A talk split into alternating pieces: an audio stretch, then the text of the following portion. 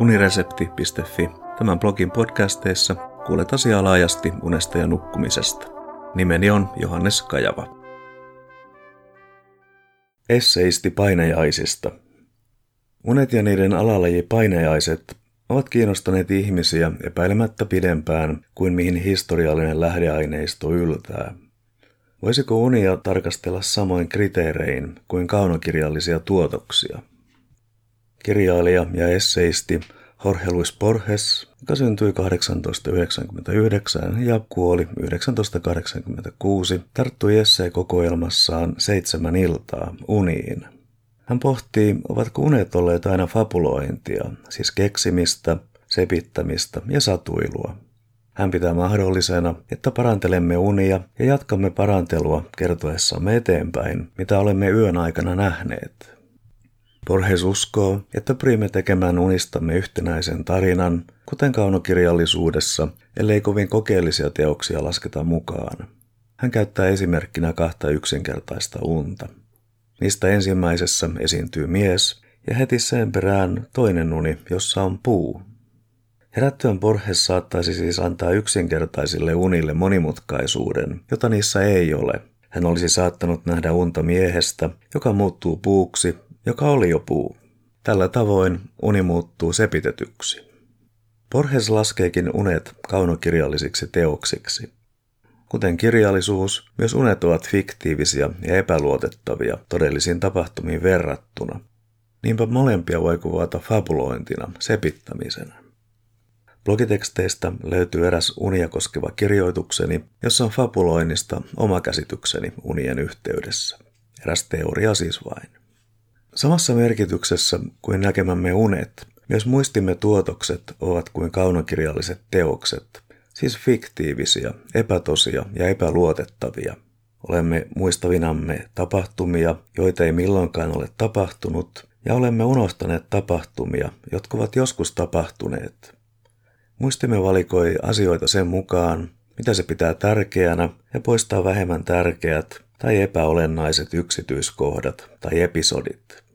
Epäluotettavuudesta kertoo myös muistin tapa parannella muistoja omaksi eduksemme ja unohtaa ne muistot, joissa emme ole olleet parhaimmillamme.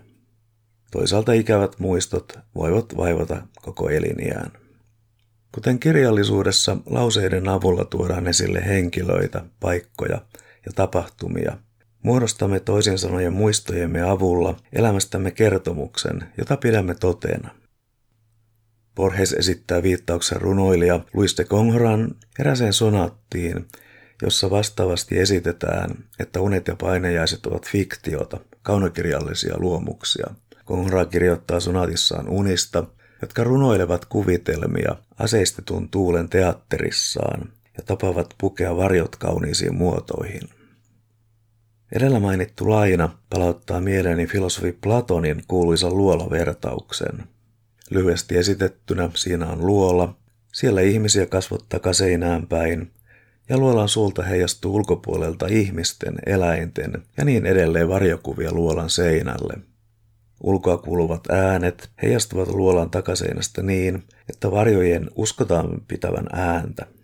Luolassa olevat ihmiset pitävät näkemäänsä todellisuutena, sillä he eivät ole koskaan nähneet mitään muuta, eivät ole poistuneet luolasta eivätkä edes katsoneet suuaukolta, millaista ulkopuolella on. Luolavertauksella Platon kuvaa erästä filosofialleen keskeistä elementtiä, ideaoppia, mutta nyt uniaiheen yhteydessä nostan esille vain sen vertauskuvallisen yhteyden teatteriin, katsomoon, tarinaan ja sen katsojiin. Tosin samalla joudumme mielenfilosofian hetteikköön, jonne en halua mennä.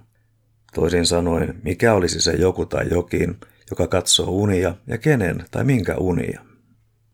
Unikokemuksia voi ajatella esimerkiksi edellä mainitun rakennelman kautta, mutta nykyaikainen unitutkimus toki hahmottaa unet eri tavalla.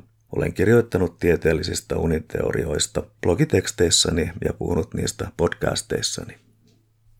Borgesin unimaailma kuuluu myös suomalaisessa klassisessa nykymusiikissa – Sebastian Hilli kertoo sivustolla jousikvartetto Elegio la Sombra vuodelta 2015 sen synnystä, jonka inspiraation lähteenä ovat Borgesin runot. erityisesti niiden unenkaltainen ja mystinen tunnelma sekä tematiikka innostivat säveltäjää työssään. Borgesilla toistuvat aiheet, kuten varjot, valo, pimeys, unet ja peilit, josta osan edellä jo mainitsin, toimivat yksinäisyyden kaipauksen, kuoleman ja olemassaolon metaforina. Hillin teoksen kaari alkaa aamun noususta ja päättyy unen vaipumiseen. Painajaisissa Borgesilla on kaksi omakohtaista toistuvaa aihetta, labyrintit ja peilit. Peilistä unta nähdessään näkyviin ilmestyy yksi hänen öidensä kauhu, kuten hän sitä kutsuu, ajatus naamiosta. Hän paljastaa unien taustan vievän lapsuutensa, jolloin hän pelkäsi naamioita. Jos joku piti kasvojensa suojana naamiota, se tarkoitti hänen haluavan piilottaa jotain kauheaa. Hirveämpiä painejaisia Borgesilla on itsensä näkeminen peilikuvana, kuvana, jossa hän pitää naamiota kasvoillaan. Hän ei uskalla riisua sitä, sillä kasvot saattaisivat osoittautua hirveiksi, eikä spitaalin tai muun pahan runtelemiksi, tai jotain vielä pahempaa, jota Borges ei edes osaa kuvitella. Borges pohtii painiaisten luonnetta omanlaisenaan kauhuna.